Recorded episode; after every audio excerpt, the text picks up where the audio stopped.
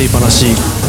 59回、はい。えーとですね前に話したはい。ピ,、クシブとかデビアントアートとかで、えー素敵なイラストを見つけたら、えーまあ、日夜ツイートで紹介しているみたいなことをこれはまあツイートで紹介してるっていうのは結構最近のことですけど、うん。昔からなんか探って、ん。えー、と貼り付けるみたいなことをずーっとピクシブがとかができる前からずーっとやってたんですね、イラストがもう大好きなんで。はい。で、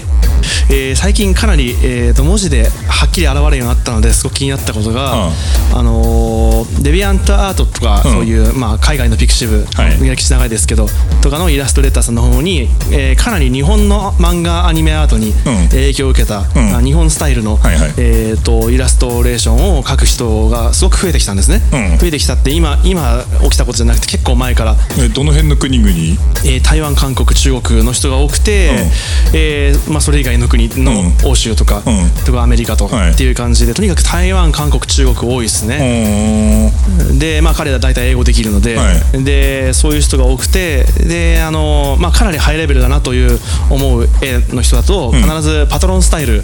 パトロン制度はい。を月、えーお客さんに月にいくら何ドル払うとこういうことうん絵がもらえますとかうんこういうやつがもらえますとか、、はい。ろんなことをやってたらあとリクエストができたりしますとか、うん。そういうことをいろいろやってるのがあってでそれパトロンのスタサイトって、うあの非表示にしない限り、あの月いくら儲かってますとか今何人パトロンがいますっていうのがはっきりわ分かるようになってるんですね。はい。な例えば10人いて月15万もらってますみたいな。そうそうそうなんか出てるんですね。それがなんか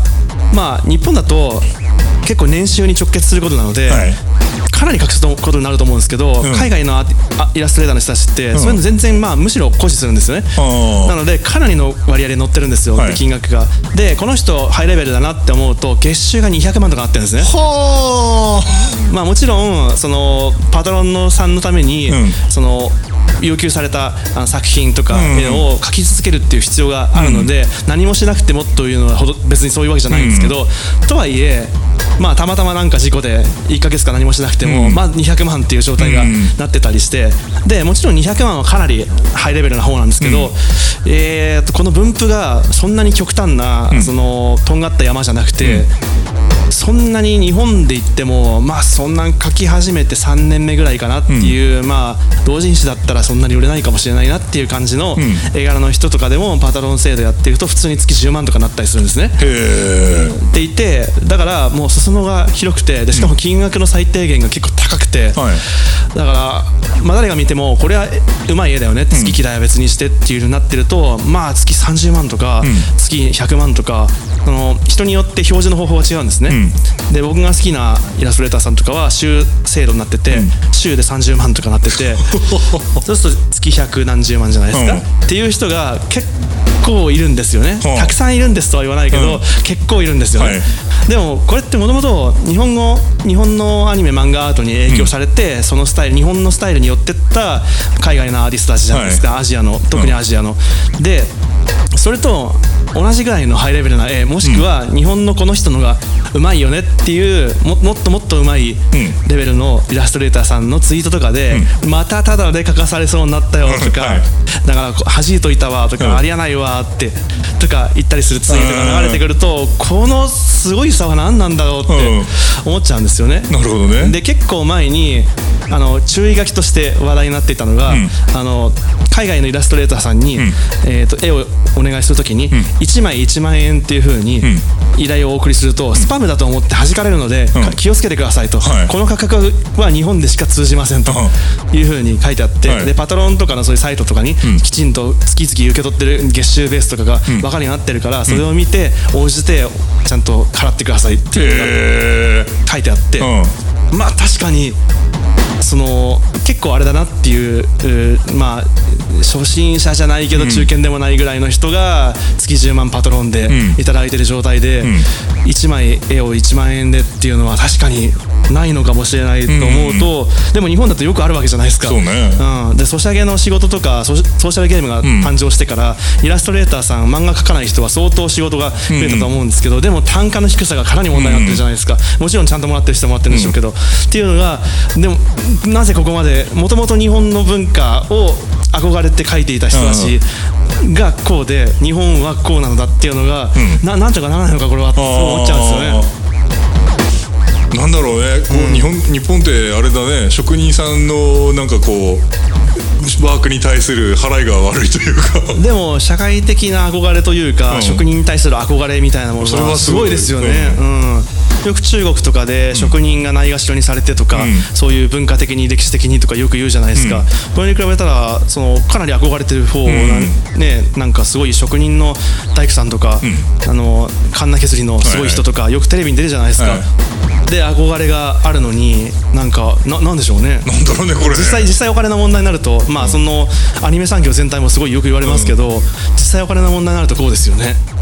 なんだろうあのー対価を払う文化ってはい。いつからあんだろうね日本のその職人に対してお金で払うみたいな、い、分かんないやそれも俺も分かんないんだけど分かんないっす。なんかさ太古の昔に遡っていくと多分江戸より前とか平安とかの頃って貨幣経済成り立ってたんか、えーあったはずだけど、室町ぐらいの時にかなり発達したんじゃなかっね、たですこの時にこう通貨があったみたいはいはい。な歴史の教科書に載るじゃん、はい。でもそれって隅々まで行き届いてたんだろうかと。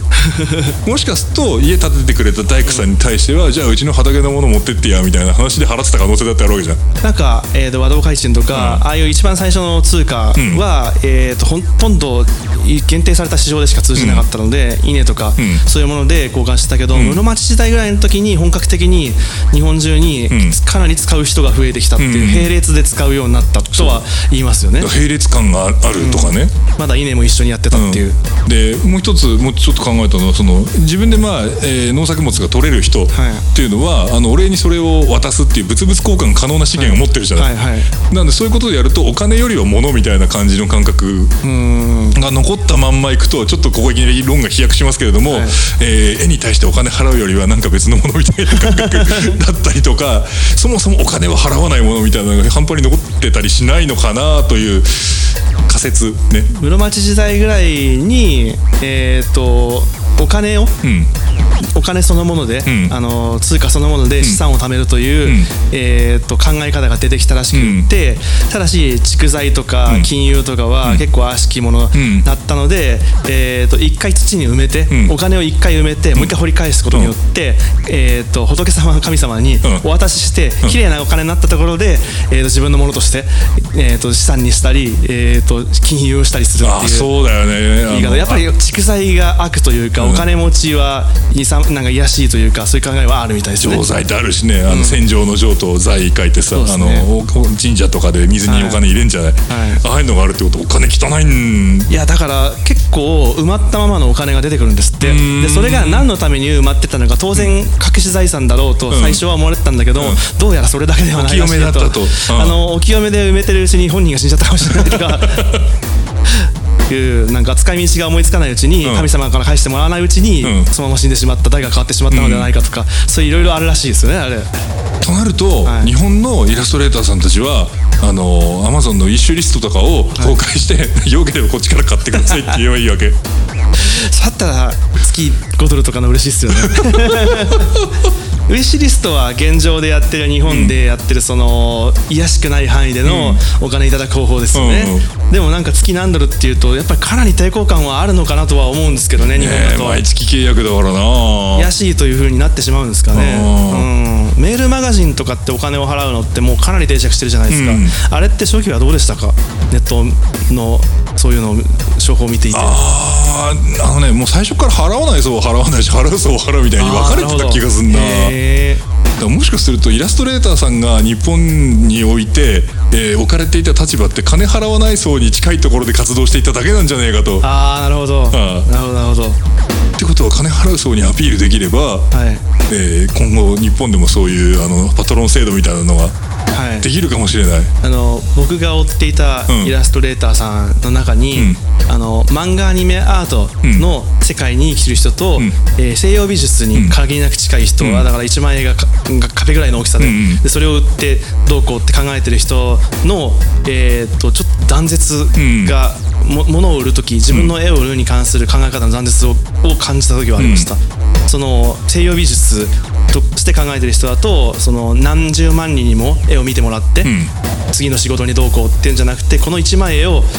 10万円で本人に売るみたいな、っていうのでなんか考え方が随分違うなとは思ったことはありました。そういう人と喋ってる時は、この文化はぜひあのイラストレーターさん界隈に紹介すべきなんじゃないかと思うので、うん、そうですね。ちょっとそれ貢献できるかもよ。とりあえず素晴らしい絵を描いてる人が儲かってほしいんです。なるほどね。はい。はい